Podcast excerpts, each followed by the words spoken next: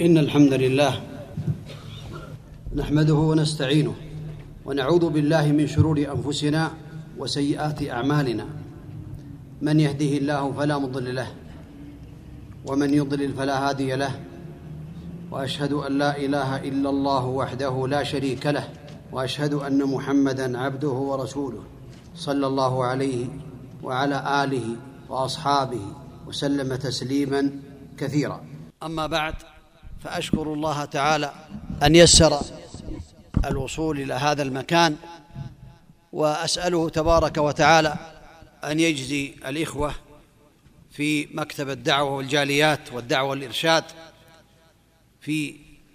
هذه المحافظة خير الجزاء على ما قاموا به من هذه الجهود المباركة وجزاهم الله خيرا على إعانتي على هذا الخير ولا شك أن النبي عليه الصلاة والسلام قد قال من دل على خير فله مثل أجر فعله فإذا دل الإنسان على خير له مثل أجر فعله كما قال النبي عليه الصلاة والسلام موضوع المحاضرة لا شك أنه من أهم المهمات لأن الله تبارك وتعالى ما خلق الجن والإنس الا لعبادته كما قال الله تبارك وتعالى وما خلقت الجن والانس الا ليعبدون ما اريد منهم من رزق وما اريد ان يطعمون ان الله هو الرزاق ذو القوه المتين وقال يا ايها الناس اتقوا ربكم الذي خلقكم من نفس واحده وخلق منها زوجها وبث منهما رجالا كثيرا ونساء واتقوا الله الذي تساءلون به والارحام ان الله كان عليكم رقيبا ولا شك ان الحقوق الزوجيه هي من العبادات التي يجب على المسلم ان يمتثلها وان يعمل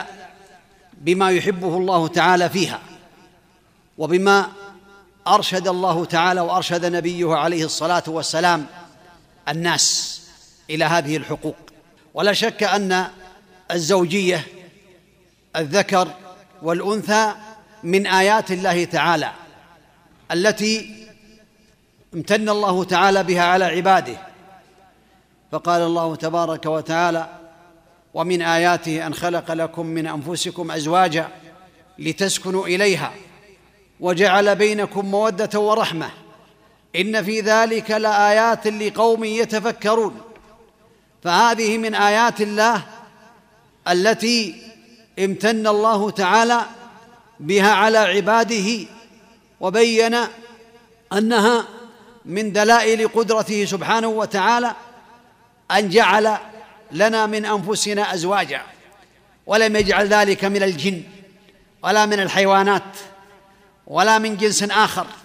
وانما هو من انفسنا حتى نطمئن اليه ونسكن اليه تسكن الزوجه الى زوجها والزوج يانس بها وهذا من رحمه الله تبارك وتعالى قد قال الله عز وجل هو الذي خلقكم من نفس واحده وجعل منها زوجها ليسكن اليها فبين الله تعالى هذه المنه وانه خلق لنا من انفسنا ازواجا لنسكن اليها وهي من ايات الله تبارك وتعالى قد كرم الله تعالى الإنس ذكورا وإناثا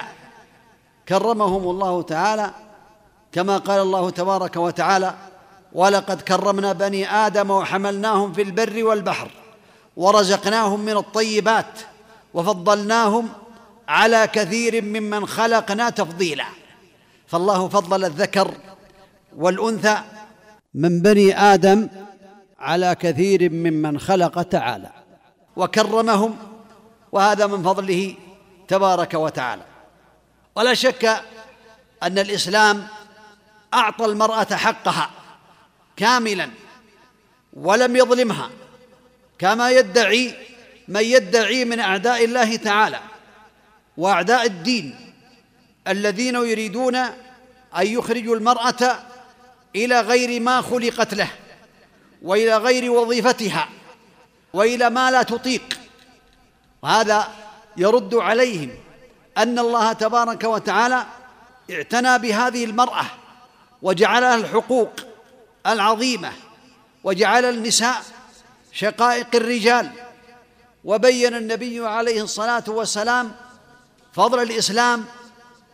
لهذه المراه حينما بين النبي عليه الصلاه والسلام لامراه بان النساء كانت إذا مات زوجها اعتدت سنة كاملة ولا تغتسل ولا تتطيب ولا تقلم أظهارها وتبقى في بيت ضيق صغير حتى تنتهي السنة فإذا انتهت السنة امتسحت أو افتضت بحيوان من حمار أو طائر أو شاة فلا يكاد هذا الحيوان يبقى على الحياة وإنما يموت لهذه الرائحة الكريهة هكذا بين النبي عليه الصلاة والسلام ذلك بأنها كانت تبقى إلى دور الحول حتى ترمي بالبعرة يعني ترمي بالبعرة إذانا بأنها قد انتهت من عدتها وحينئذ يحصل لها هذا الامر من القذاره حتى في نهايه السنه اما الاسلام اربعه اشهر وعشره ولم يضيق عليها وانما جعل لها حدودا لا تتطيب الا اذا خرجت من عادتها واغتسلت فلا أن تتبخر بشيء بينه النبي عليه الصلاة والسلام ولا تخرج من بيتها إلا لحاجة كالمستشفى أو غير ذلك من حاجاتها ولا تكتحل ولا تلبس الثياب الجميلة ولا الحلي وهذا فيه سهولة ويسر تغتسل وتتوضأ لكل صلاة وتغتسل من الحيض إذا طهرت فهي في يسر وسهولة وهذا يدل على أن الله تعالى عني بالمرأة وجعل لها حقوقها العظيمة فتح لها الإسلام مجال التعليم الشرعي فلها أن تتعلم وتحفظ القرآن الكريم وتتعلم في المجال النسوي تعلم كذلك النساء تدعو إلى الله تعالى في أوساط النساء وغير ذلك أعطاها الإسلام حق الملكية فلها أن تمتلك من الأموال ما شاءت في حدود ما شرع الله تعالى ولها أن تعطي ولها أن تتصدق وهكذا إذا كانت رشيدة كذلك أعطاها الإسلام حق اختيار الزوج فلا يجوز العقد عليها إذا كانت رشيدة إلا بإذنها وإذن البكر صماتها والثيب لا بد أن تبين بإذنها بكلامها وتوافق هذا من فضل الله تعالى ومن عناية الإسلام بحقوق المرأة والحقوق الزوجية هي واجبات أوجبها الله تعالى وبينها النبي عليه الصلاة والسلام واوضحها فاولا حقوق الزوجه على زوجها اولها المهر قد قال الله تعالى واتوا النساء صدقاتهن نحله فان طمن لكم عن شيء منه نفسا فكلوه هنيئا مريئا فالله تعالى اوجب لها المهر نحله قيل فريضه وقيل واجب وقيل مهر والخلاصه ان هذا من الامور التي اكرم الله تعالى بها المراه انها تاخذ من المهر ما شاءت في حدود المشروع والصواب ان المهر ليس له حد محدود لكن الافضل الا يشدد الناس في ذلك وخيرهن ايسرهن مؤونه فالافضل للمرأة ولأهلها أوليائها أن يحثوها على التيسير يسروا ولا تعسروا ولا شك أن النبي عليه الصلاة والسلام قد بين ذلك صلوات الله وسلامه عليه حتى الإنسان إذا لم يستطع المهر فله أن يعطي ما يستطيع حتى وصل النبي عليه الصلاة والسلام إلى قوله أتجد خاتم من حديد فقال لا فقال علمها شيئا من القرآن أو كما قال النبي صلوات الله وسلامه عليه على حسب التيسير ولكن لا بد من المال إلا إذا عدم فإذا عدم المال علمت شيئا من القرآن أو شيئا من الصناعات النافعة التي تنتفع بها ولا شك أن الله تعالى أوجب لها على الزوج النفقه أوجب النفقة على الزوج أن ينفق على زوجته ولهذا قال الله تعالى وعلى المولود له رزقهن وكسوتهن بالمعروف لا تكلف نفس إلا وسعها وقال تعالى أسكنوهن من حيث سكنتم موجدكم وثبت عن النبي عليه الصلاة والسلام أنه قال لرجل سأله يا رسول الله ما حق زوجة أحدنا عليه قال أن تطعمها إذا طعمت وتكسوها إذا اكتسيت ولا تضرب الوجه ولا تقبح أي لا تقول قبحك الله ولا تهجر إلا في البيت هكذا البيان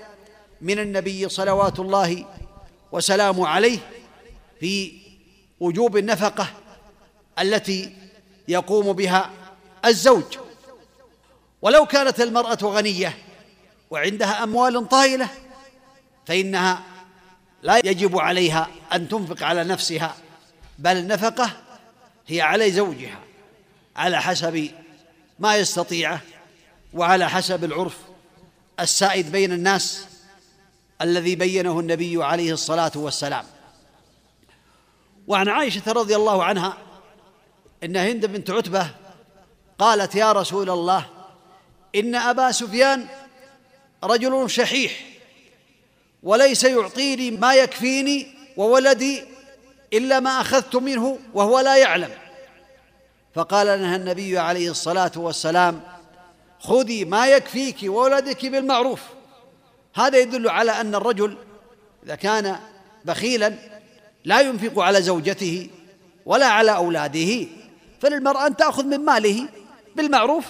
ما يكفيها ويكفي أولادها على حسب الحاجه وهذا إذن من النبي صلوات الله وسلامه عليه أما إذا كان يعطيها من المال ما يكفيها في الطعام والشراب والكسوة والسكنى فإنه لا يجوز لها أن تأخذ من ماله لأنه قد قام بالنفقة التي أوجبها الله تبارك وتعالى عليه ولا شك أن المعروف هو ما يعرفه الناس بينهم في البلدة الواحدة كم يكفي المرأة من النفقة عند أقربائها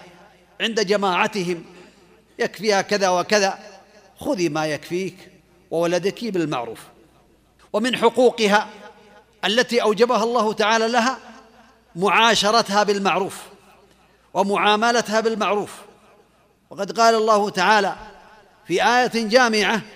وعاشروهن بالمعروف وهذا يشمل المعاشرة القولية بالكلام الطيب والفعلية بالأفعال الحسنة فعلى الزوج أن يعاشر زوجته بالمعروف بالصحبة الجميلة وكف الأذى وبذل الإحسان وحسن المعاملة ويدخل في ذلك النفقة والكسوة وغير ذلك فيجب على الزوج لزوجته أن ينفق عليها ويعاشرها بالمعروف لمثل ما ينفق عليه من أقربائها وفي زمنها على حسب الأحوال وعلى حسب الأشخاص وعلى حسب الفئات قد يكون هذا من أغنياء قد تكون هذه الأسرة من فقراء أو تكون من أصحاب جاه وسلطان كل على حسبه بالمعروف أي على حسب ما هو معروف بينهم في مجتمعهم هذا في الحقيقة يكون عاما لكل زمان وكل مكان بالمعروف السائد بين الناس هذه النفقة إلا ما كان من شروط في النكاح فإنها تجب أن يوفى بها إلا شرطا أحل حراما أو حرم حلالا أما الشروط فلا بد أن يوفى بها وتعطى ولهذا قال النبي عليه الصلاة والسلام إن حق الشروط ما استحللتم به الفروج أو كما قال النبي صلوات الله وسلامه عليه وللمرأة على زوجها أن ينظر إلى طبعها وضعفها وجبلتها التي جبلت عليها فلا يؤاخذها بكل شيء ولهذا ثبت عن النبي عليه الصلاة والسلام أنه بين أن المرأة خلقت من ضلع أعوج وإن أعوج الضلع أعلاه فإن ذهبت تقيمها كسرتها وكسرها طلاقها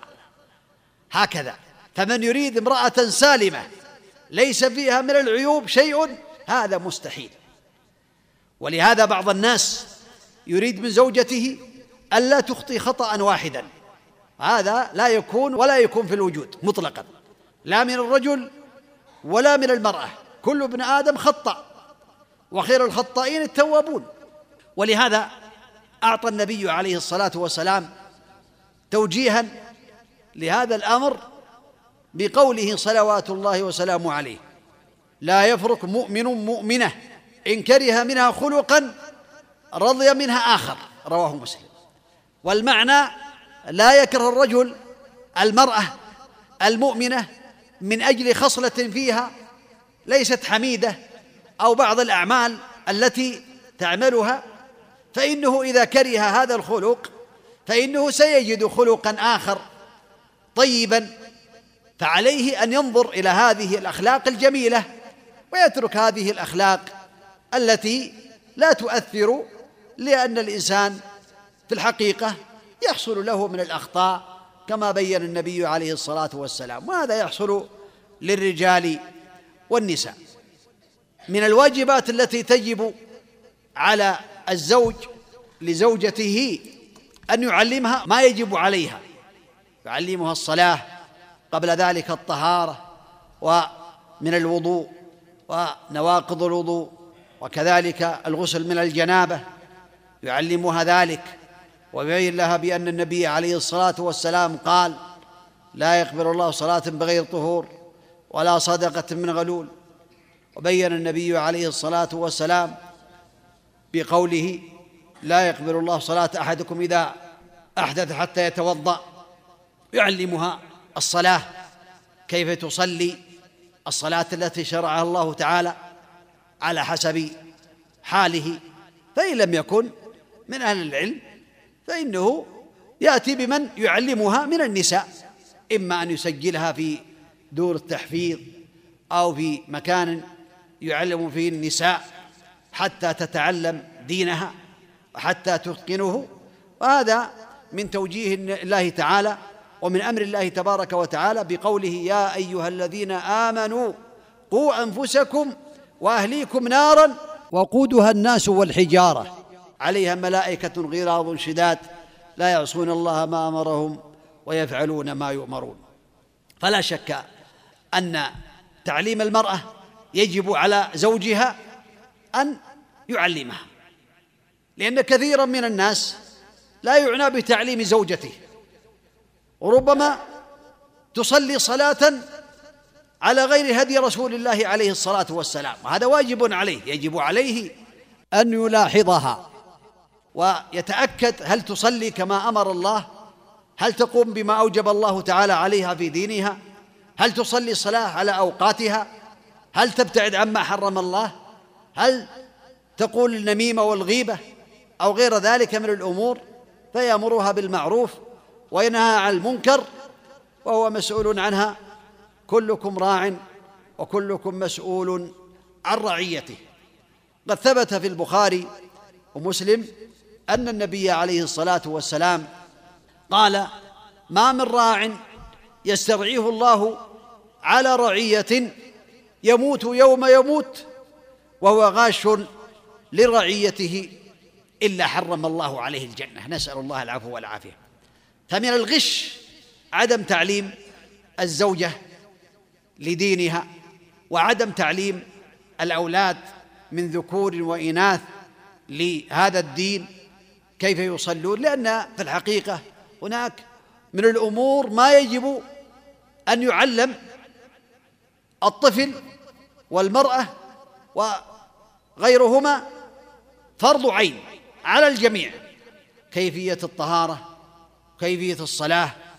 كيفية الابتعاد عن المحرمات وغير ذلك مما يجب ومما أمر الله تعالى به ومن الواجبات التي تجب على الزوج أن يغار على زوجته الغيرة المحمودة لا الغيرة المذمومة الغيرة المحمودة هي التي فيها ريبة التي تتعرض للريب أما الغيرة المذمومة فهو أن يغار بدون سبب والشكوك والوساوس من الشيطان هم كونه يسمح لها أن تذهب مع الرجال وتخرج متبرجة وتذهب تختلي بمن شاءت فهذا لم يغر على زوجته فعليه أن يغتار في هذه الأحوال في أحوال الريبة فلا يسمح لزوجته أن تخرج بدون حجاب سافرة متعطرة ولهذا ثبت عن النبي عليه الصلاة والسلام أنه قال أيما امرأة خرجت متعطرة ليريح الرجال ريحها فهي كذا وكذا أي زانية والعياذ بالله فلا يرضى لزوجته في هذا بل عليه أن يأمرها بطاعة الله تعالى ويلزمها بطاعة الله تعالى وبالحجاب بما أمر الله تعالى بالكلام الطيب بالإحسان بأي وسيلة من الوسائل المهم لا بد أن يغار على زوجته الغيرة المحمودة ومن الغريب أن بعض الحيوانات يغار على أنثاه وكثير من الرجال في بعض الأغطار لا يغارون على نسائهم والعياذ بالله ولهذا ثبت عن النبي عليه الصلاة والسلام أنه قال لسعد حينما قال يا رسول الله لو وجدت رجلا مع امرأتي لضربته بسيفي هذا ثم قال أتعجبون من غيرة سعد فإني أغير من سعد والله أغير مني والغيرة هي منع الإنسان من المحرمات والله تعالى يغار وغيرته سبحانه وتعالى أنه لا يرضى لأمته أن تزني ولا يرضى لعباده الوقوع فيما حرم الله تعالى فلا شك أن الغيرة المحمودة هي تكون وقت الريبة ومنع المرأة من ما يحرم عليها في مثل هذه الأمور حتى يحصل على الثواب العظيم وحتى يكون محبوبا عند الله تبارك وتعالى ومن الحقوق على الزوج لزوجته العدل بينها وبين ضراتها ان كان لها جارات فإن هذا من الأمور الواجبة قد قال الله تعالى فانكحوا ما طاب لكم من النساء مثنى وثلاث ورباع فإن خفتم ألا تعدلوا فواحدة أو ما مالكت أيمانكم فلا بد من العدل في المسكن والمطعم والمشرب وكذلك الكسوة والمبيت هذا ما يتعلق بالأمور الخارجية أما القلب فهذا إلى الله ولهذا كان النبي عليه الصلاة والسلام يقسم عليه الصلاة والسلام ويعدل فالقلب إذا مال إلى بعض النساء لا يجره ذلك إلى أن يزيدها في النفقة وإلى أن يبيت عندها ليلتين أو ثلاث ويترك أخرى وإلى أن يزيدها في الكسوة وغير ذلك لا هذا شيء في القلب أما المسكن والمطعم والمشرب والملبس فيعدل في ذلك ولهذا كان النبي عليه الصلاة والسلام يقسم ويعدل عليه الصلاة والسلام كما قالت عائشة رضي الله عنه ويقول اللهم هذا قسمي فيما أملك فلا تلومني فيما تملك ولا أملك أي يقصد القلب عليه الصلاة والسلام فلا بد من العدل بين الزوجات ولهذا ثبت عن النبي عليه الصلاه والسلام انه قال من كان له امراتان فمال الى احداهما جاء يوم القيامه وشقه مائل نسال الله العافيه مائل يوم القيامه لا يكون مستقيما بل مائل كما مال في الدنيا نسال الله العفو والعافيه فلا بد الانسان ان ينتبه لهذا الامر وهو امر يسير على من يسره الله تعالى عليه على من كان عنده دين وعنده خلق ولا شك ان العدل يورث الانس بين الاسره والثقه بين المراه وزوجها والمحبه بين الزوجات اذا كان عنده زوجتان او اكثر وكل واحده ترى بانه يعدل معها ولا يميل الى الاخرى وحصلت الثقه بين الجميع حصل الأنس بين الجميع وحصلت المحبة وحصلت الرحمة بين الجميع أما إذا علمت بعض النساء بأن زوجها لا يعدل في أي شيء من الأمور في المسكن أو المطعم أو الملبس أو غير ذلك فإن الثقة تنزع من هذا الرجل عند هذه المرأة لهذا ذكر عند سماحة شيخنا عبد العزيز بن باز رحمه الله تعالى بقول القائل يا شيخ كثرة التعدد تسبب المشاكل بين الأسر بين الزوجات فقال جربنا وجرب غيرنا أن من يتقي الله يجعل له مخرجا لا شك أن من اتقى الله في العدل جعل الله له مخرجا وسلم من الشحناء ومن المشاكل بين الزوجات ومن المهاوشات التي تحصل وهذا بسبب الرجل ان استقام الرجل على طاعه الله وعدل صلحت الاحوال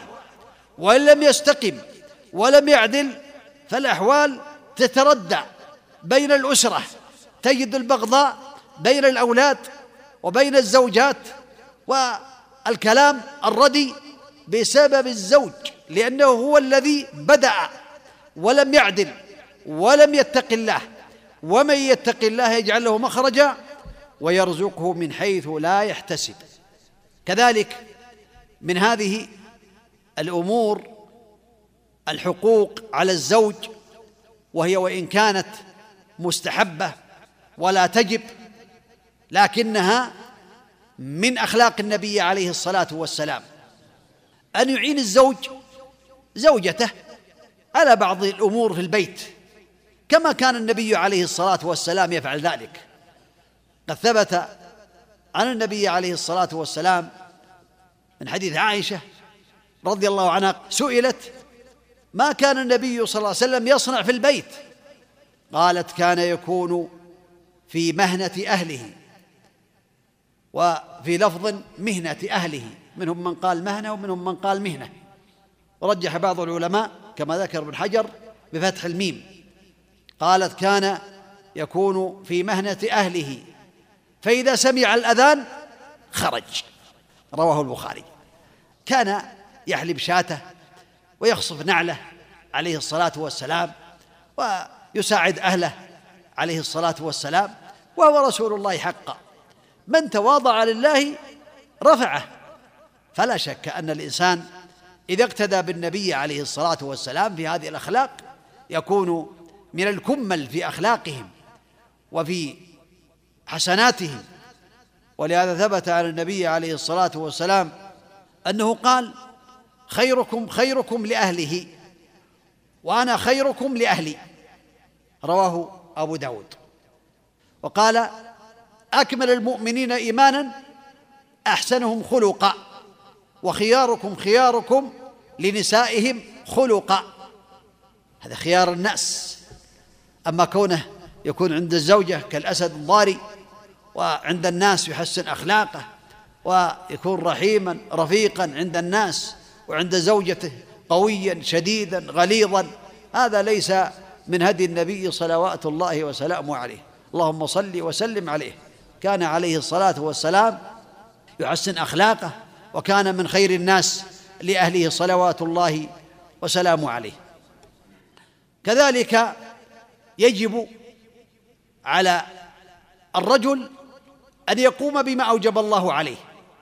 ويبتعد عما حرم الله عليه فهناك أمور تجب عليه وجوبا ومخالفتها تحرم عليه مما يحرم عليه والعياذ بالله وهذا لا يحصل إلا من الفسقة ومن المجرمين ومن الذين لا يخافون الله ولا يراقبونه في السر والعلن والعياذ بالله فمما يجب عليه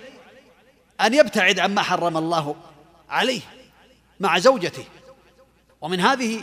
المحرمات أن لا يأتيها في مكان قد حرمه الله عليه ولهذا ثبت عن النبي عليه الصلاة والسلام أنه قال لا ينظر الله إلى رجل جامع امرأته في دبرها لا ينظر الله إليه نسأل الله العافية يعني قد غضب عليه ويستحق العقوبة من الله تعالى والعياذ بالله وثبت في الحديث الآخر من حديث أبي هريرة أنه قال ملعون من أتى امرأة في دبرها وصححه الألباني رحمه الله تعالى هو الذي قبله هذا ملعون مطرود من رحمة الله والعياذ بالله تعالى لأنه خالف أمر الله ولم يأتي هذا الأمر من حيث أمره الله تبارك وتعالى كذلك في حديث عقبة بن عامر لعن الله الذين يأتون النساء في محاشهن أنا قلت هذا الكلام لأن كثيرا من الناس لا يذكر هذا الكلام لكن ينبغي للناس ان يعلموا هذا النبي عليه الصلاه والسلام شرع للناس وبين للناس ما يعود عليهم بالنفع في الدنيا والاخره وحذرهم عما يغضبه الله تعالى فبين بقوله لعن الله الذين ياتون النساء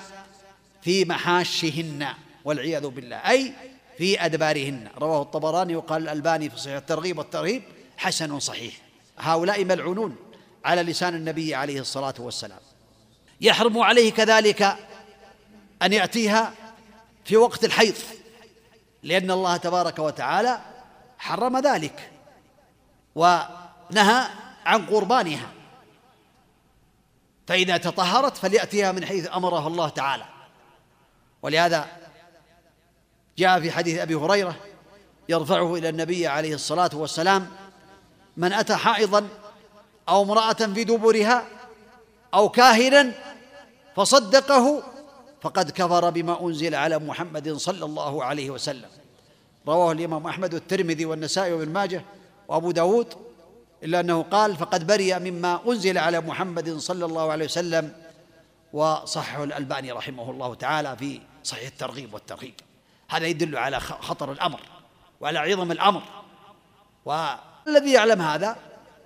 الله تعالى لا احد يدري ما يحصل بين الزوجه وزوجها الا الذي لا يخفى عليه خافيه وقد يحصل من بعض الناس الذين يرى ظاهرهم فيه الصلاح لكن الباطن يحتاج الى نظر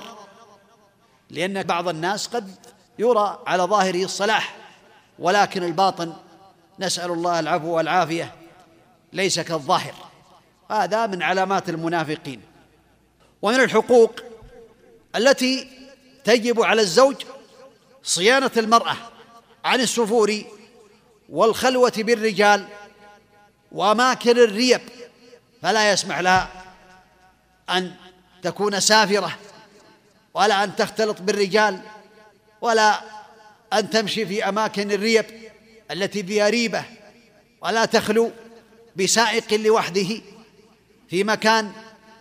ولا بغيره حتى لو كان ضعيفا ولو كان كبيرا في السن فإن لكل ساقطة لاقطة ولقد ثبت في الحديث من حديث ابن عمر يرفعه ثلاثة لا يدخلون الجنة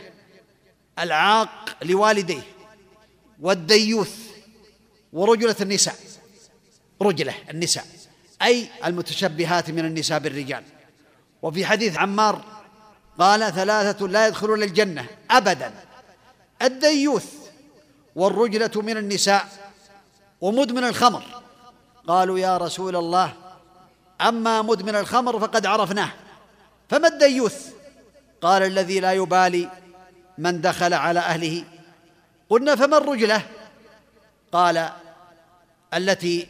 تشبهوا بالرجال رواه الطبراني وهو حديث صحيح لغيره كما ذكر الألباني رحمه الله تعالى ماذا من الواجبات على الزوج أن يغار على زوجته ولا يسمح لها أن تذهب في أماكن الريب وسافرة بدون حجاب ولا تسافر إلا بمحرم فإن هذا من الذنوب العظيمه ومن مخالفه سيد البشر عليه الصلاه والسلام بل سيد الجن والانس صلوات الله وسلامه عليه لا تسافر المراه الا مع ذي محرم امر منه عليه الصلاه والسلام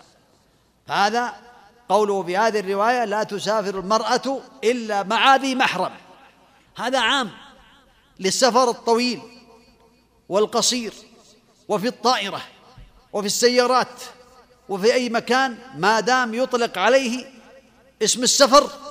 فلا يجوز ذلك ومن قال يجوز لها أن تسافر بدون محرم في طائرة أو في غيرها لكثرة الناس ولعدم الخلوة فقد خالف هذا الحديث العظيم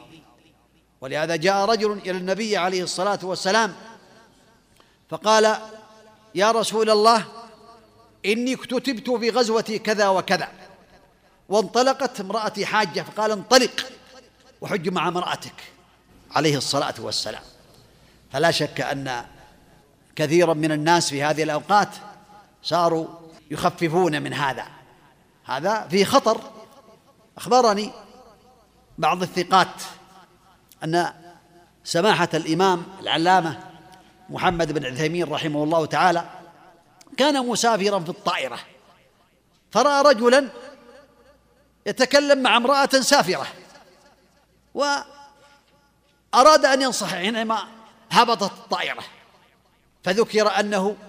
حينما نزل هذا الرجل لحقه الشيخ رحمه الله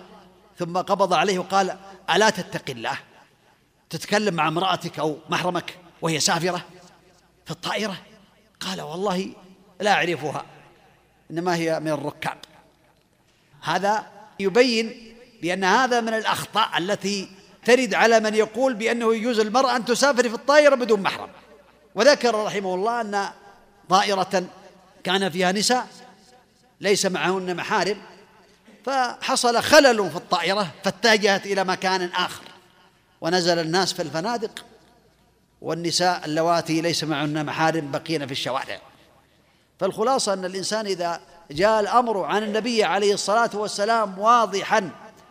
وصحيحا صريحا يجب عليه أن يأخذ بهذا وعليه أن يسأل أهل الذكر فاسألوا أهل الذكر إن كنتم لا تعلمون المحققون من أهل العلم لا يسأل كل من هب ودب يسأل من يعنى بالكتاب وبالسنة بسنة النبي صلوات الله وسلامه عليه ومن الحقوق التي تجب على الرجل ألا يكون لعانا ولا طعانا لزوجته بل عليه أن يتقي الله تعالى ويكون حسن اللسان وحسن الكلام يراقب الله تعالى في سره وعلانيته ولا يضرب بدون سبب والله تعالى قد قال في كتابه العزيز واللاتي تخافون نشوزهن فعظوهن واهجروهن في المضاجع واضربوهن فإن أطعنكم فلا تبغوا عليهن سبيلا إن الله كان عليا كبيرا هذا عند خوف النشوز ولكن لا يكون ضربا مبرحا ولكن يكون من باب التأديب وبعد التدرج الوعظ يعظها بالله تعالى وخوفه عقاب الله تعالى ثم ينتقل إلى الهجر في الفراش كما قال النبي عليه الصلاة والسلام للرجل ولا تهجر إلا في البيت فيعطيها ظهره ويمتنع منها من الاتصال بها فإن صلحت الأحوال وإلا في الدرجة الثالثة حتى الدرجة الثالثة إن رأى بأنه يحصل من المفاسد أكثر من هذه المصلحة فدرء المفاسد مقدم على جلب المصالح لو علم بأنه لو حصل ضربها من باب التأديب يسيرا حصل فتنة بينه وبين أهلها أو حصل فتنة عظيمة فإنه في هذه الحالة يترك هذا لدرء المفاسد درء المفاسد مقدم على جلب المصالح ويتذكر قول عائشة أن النبي عليه الصلاة والسلام ما ضرب خادما ولا امراه ولا عبدا صلوات الله وسلامه عليه الا ان يجاهد في سبيل الله عليه الصلاه والسلام هذا هو قدوتنا عليه الصلاه والسلام والاقتداء بالرسول عليه الصلاه والسلام مطلوب فانه عليه الصلاه والسلام كما قالت انه لم يضرب بيده لا عبدا ولا خادما ولا امراه أو كما قالت رضي الله عنها ويجب على الرجل أن يعطي زوجته حقوقها ولا يقصر فيها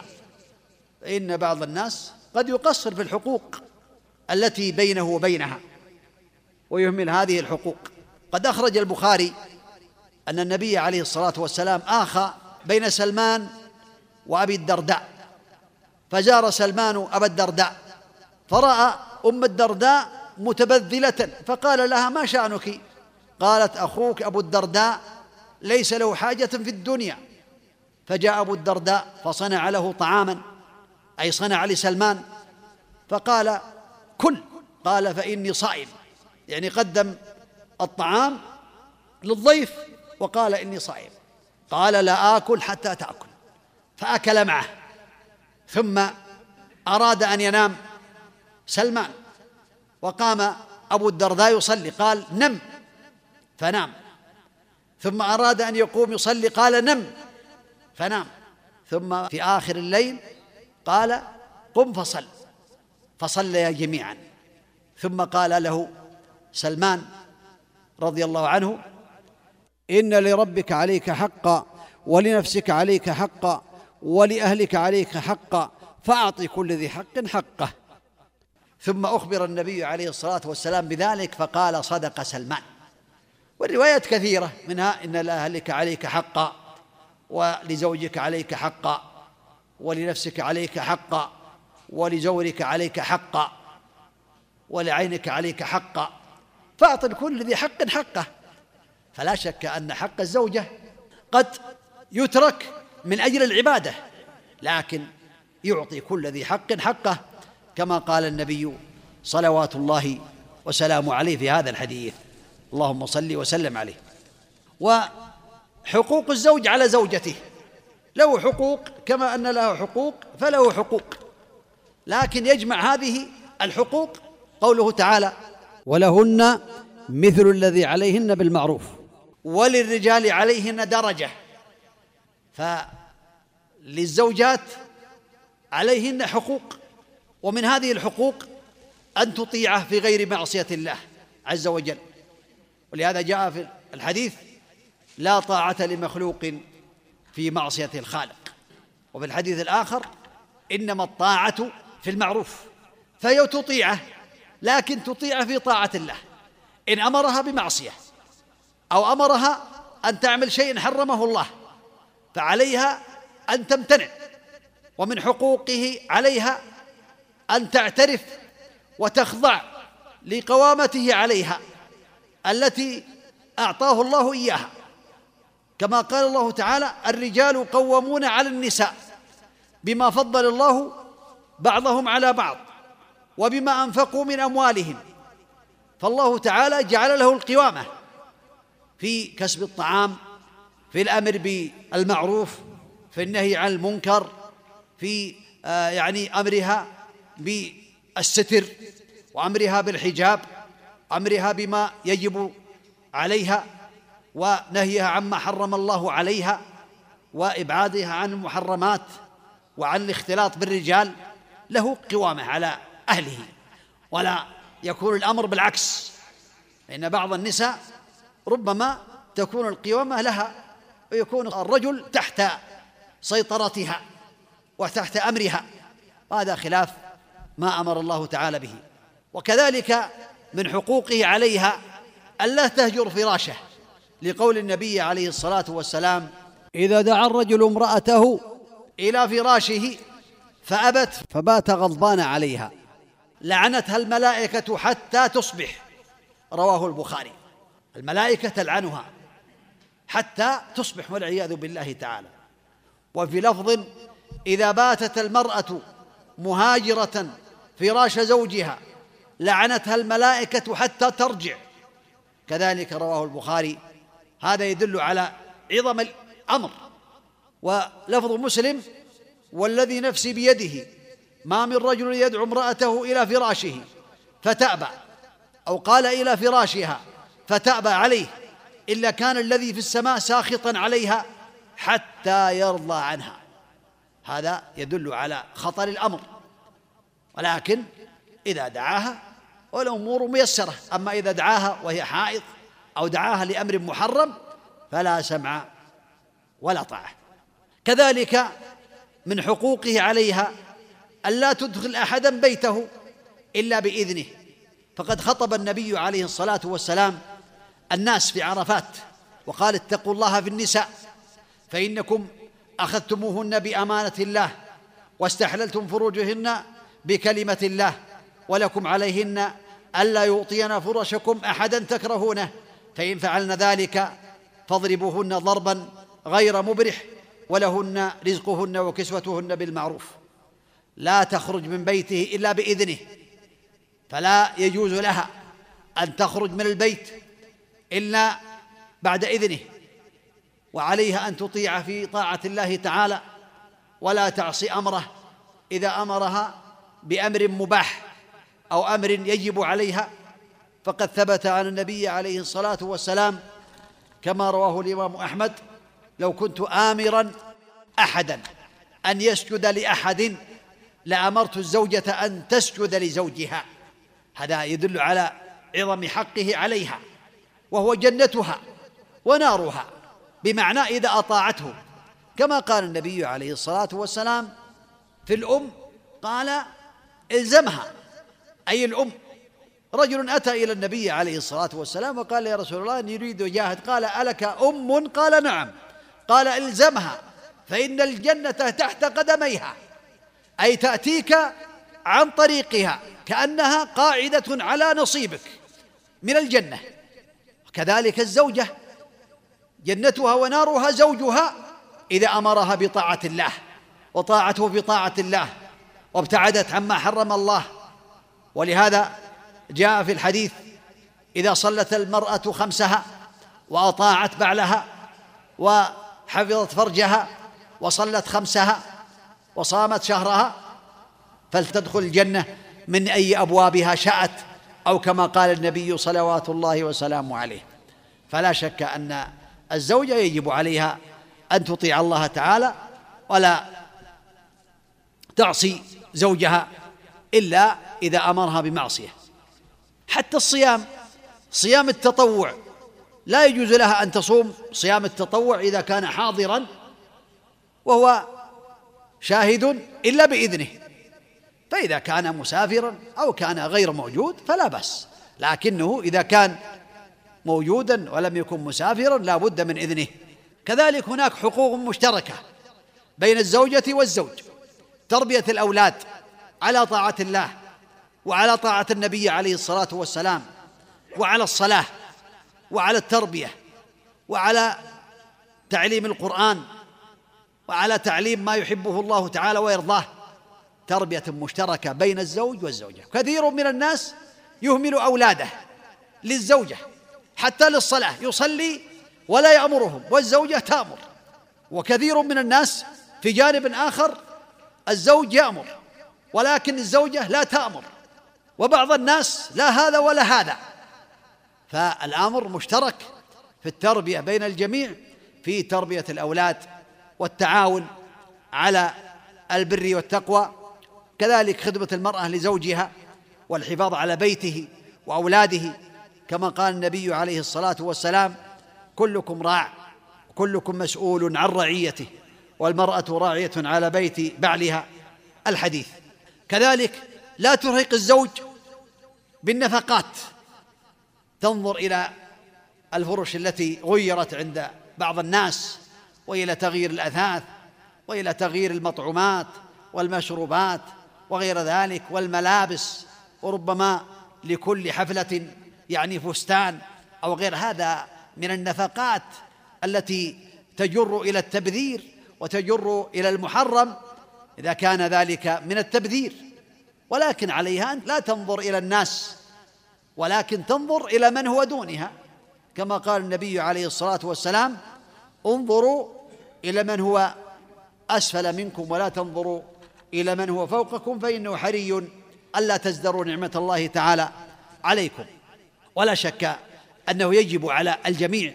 عبادة الله تعالى وحده والتعاون على البر والتقوى والقيام بالواجب يجب على الزوج ان يقوم بالواجبات التي اوجب الله تعالى عليه ويجب على الزوجه ان تقوم بالواجبات التي اوجب الله عليها ويجب على الزوج كذلك ان يسلك المسالك التي يحبها الله تعالى ورسوله عليه الصلاه والسلام وينبغي له ان يسال الله التوفيق ويسال الله الاعانه كذلك الزوجه تسال الله التوفيق تسأل الله الإعانة يا مقلب القلوب ثبت قلبي على دينك يا مصرف القلوب صرف قلوبنا على طاعتك أسأل الله تبارك وتعالى أن يجعلني وإياكم من الذين يستمعون القول فيتبعون أحسنه وأسأله تبارك وتعالى أن يجعلنا وإياكم من القائمين بما أوجب الله تعالى عليهم على الوجه الذي يرضيه عنا إنه على كل شيء قدير وبالإجابة جدير صلى الله وسلم وبارك على نبينا محمد وعلى آله وأصحابه أجمعين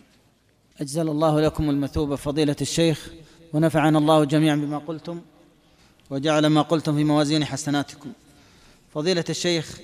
تكثر الأسئلة بين يدي ولعلنا نعرض من كل بستان زهرة يقول السائل آخذ من أبي من جيبه دائما نقود وهو لا يعلم وذلك لأنه شحيح لا يعطيني يجب على الوالد أن ينفق على أولاده بالمعروف على الزوجة وعلى الأولاد بالمعروف فإذا كان يحتاج إلى يعني فسحة في المدرسة كما يقولون يعطيه ما يحتاجه وكذلك الثياب الكسوة وغير ذلك لكن أخذك من الوالد قد يخشى أنه يكون حرمانا للولد الآخر إذا كان معك إخوة فهذا يحتاج إلى نظر وتأمل وعلى الوالد أن ينفق على أولاده بالمعروف نعم أحسن الله إليكم فضيلة الشيخ فضيلة الشيخ يقول سائل ماذا على رجل كثير الحلف بالطلاق وقد تكرر ذلك منه عدة مرات في يوم واحد عليه أن يتقي الله تعالى وينظر إلى هذا الطلاق ونية الطلاق لأن الطلاق على حسب النية ويسأل أهل العلم يفصل لهم نيته في طلاقه ولا يعمل هذا العمل نعم فضيلة الشيخ سائل يقول لدي بنات كثر وغيري كذلك ولم يزرني خاطب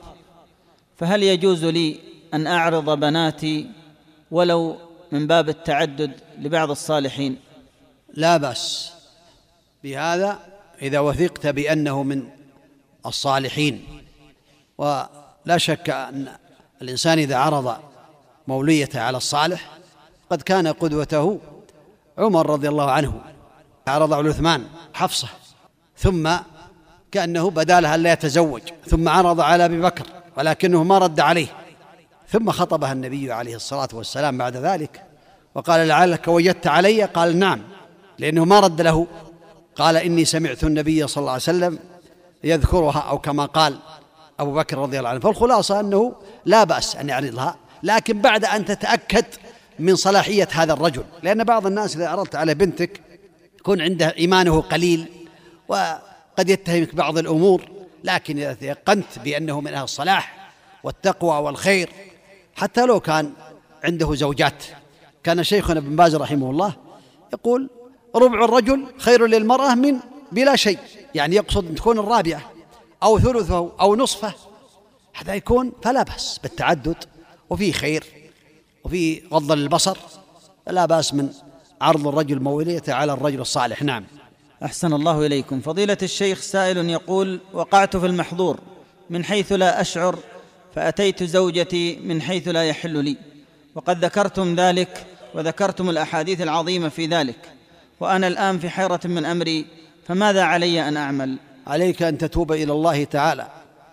وتندم على هذا الذنب العظيم الذي لعن النبي عليه الصلاه والسلام من فعله وتتوب ومن تاب تاب الله عليه قل يا عبادي الذين اسرفوا على انفسهم لا تقنطوا من رحمه الله ان الله يغفر الذنوب جميعا حتى الشرك بالله تعالى فعليك التوبه الصادقه والندم على ما فات والعزيمة على ألا تعود والإقلاع ونسأل الله أن يتوب علينا وعليك وعلى جميع المسلمين نعم أحسن الله إليكم فضيلة الشيخ سائل يقول قلتم أن النفقة واجبة على الزوج وزوجتي تنفق على أولادي وعلي أحيانا من راتبها فهل هو محرم ما تفعله أنت إذا كان عندك قدرة فالنفقة عليك أما إذا لم يكن عندك قدرة وتبرعت وأحسنت بدون إلزام فجزاها الله خيرا أهم شيء تكون طيبة النفس أما إذا كان عندك قدرة فعليك أن تنفق واتق الله نعم أحسن الله إليكم فضيلة الشيخ سائل يقول هل للمهر مقدار متوسط في زماننا ليس للمهر حد محدود كما ذكر العلماء رحمهم الله تعالى كل ما يكون يسير يكون فيه البركه بدون تحديد نعم ويقول وهل يجوز للمسلم ان يعاشر زوجته وهو في المعتكف لا ما يجوز كما ذكر الله تبارك وتعالى ونهى المعتكف ان يقرب من النساء ولا تباشرهن وانتم عاكفون في المساجد لا يجوز نعم أحسن الله إليكم فضيلة الشيخ سائل يقول تكلمتم في سفر المرأة بدون محرم فكيف التي تأتي إلى العمل في المملكة بدون محرم أصلا الذي أراه أنه لا يجوز الإنسان أن يأتي بخادمة بدون محرم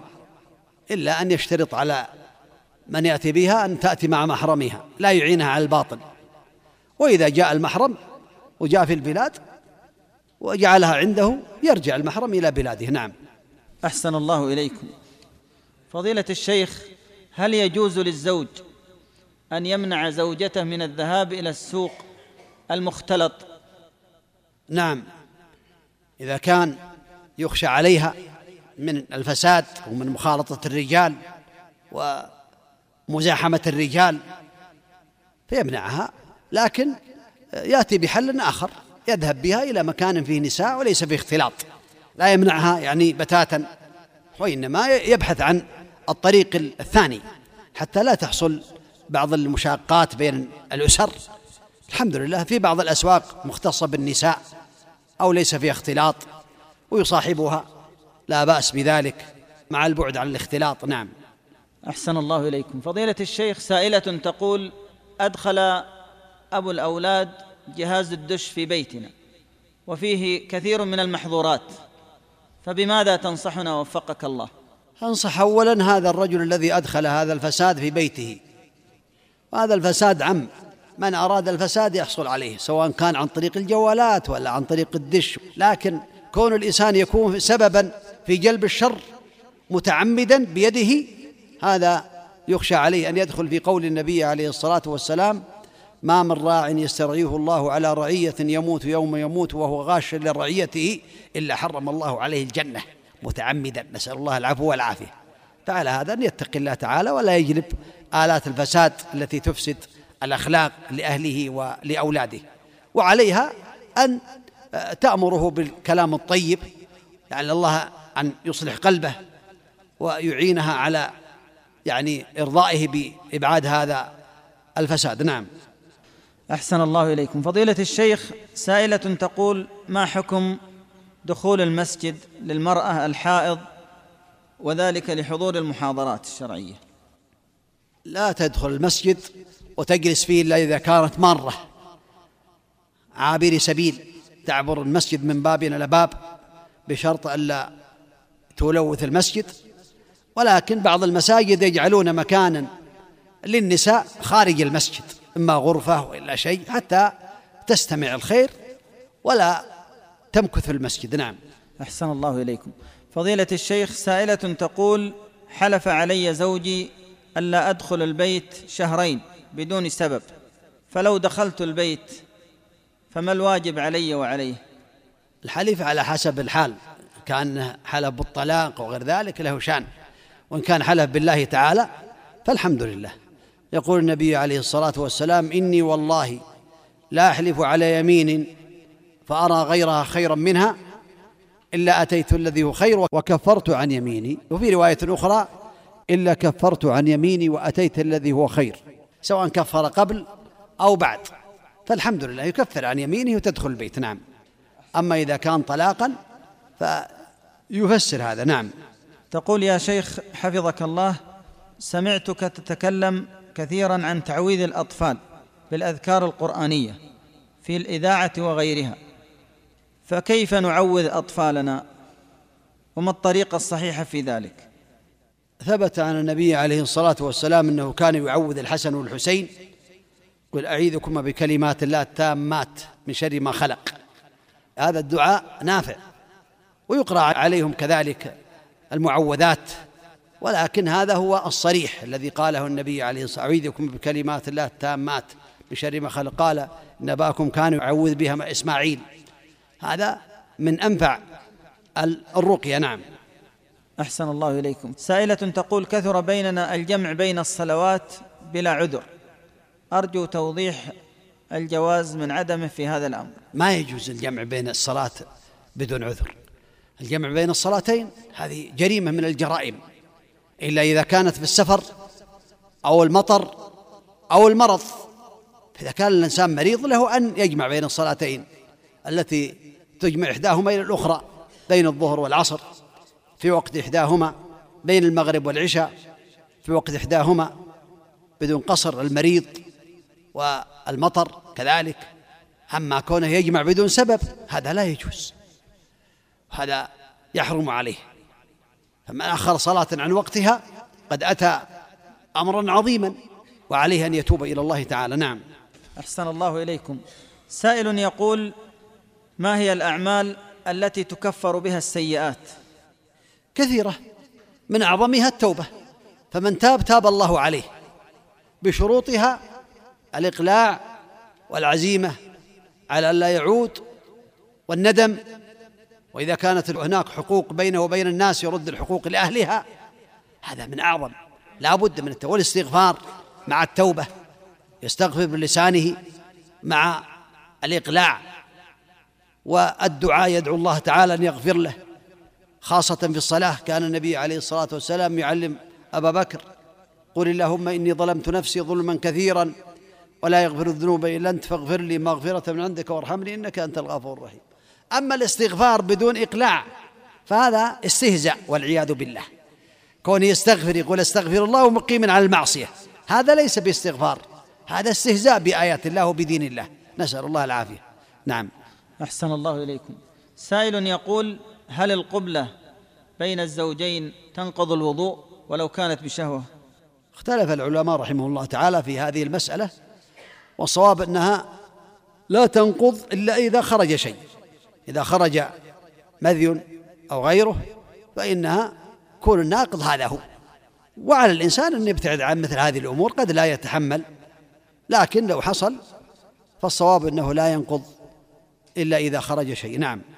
أحسن الله إليكم فضيلة الشيخ ونفعنا الله جميعا بما قلتم وجعل ما قلتم في موازين حسناتكم بارك الله فيكم نسأل الله لنا ولكم العلم النافع والعمل الصالح التوفيق لي يحب ويرضاه اللهم صل على محمد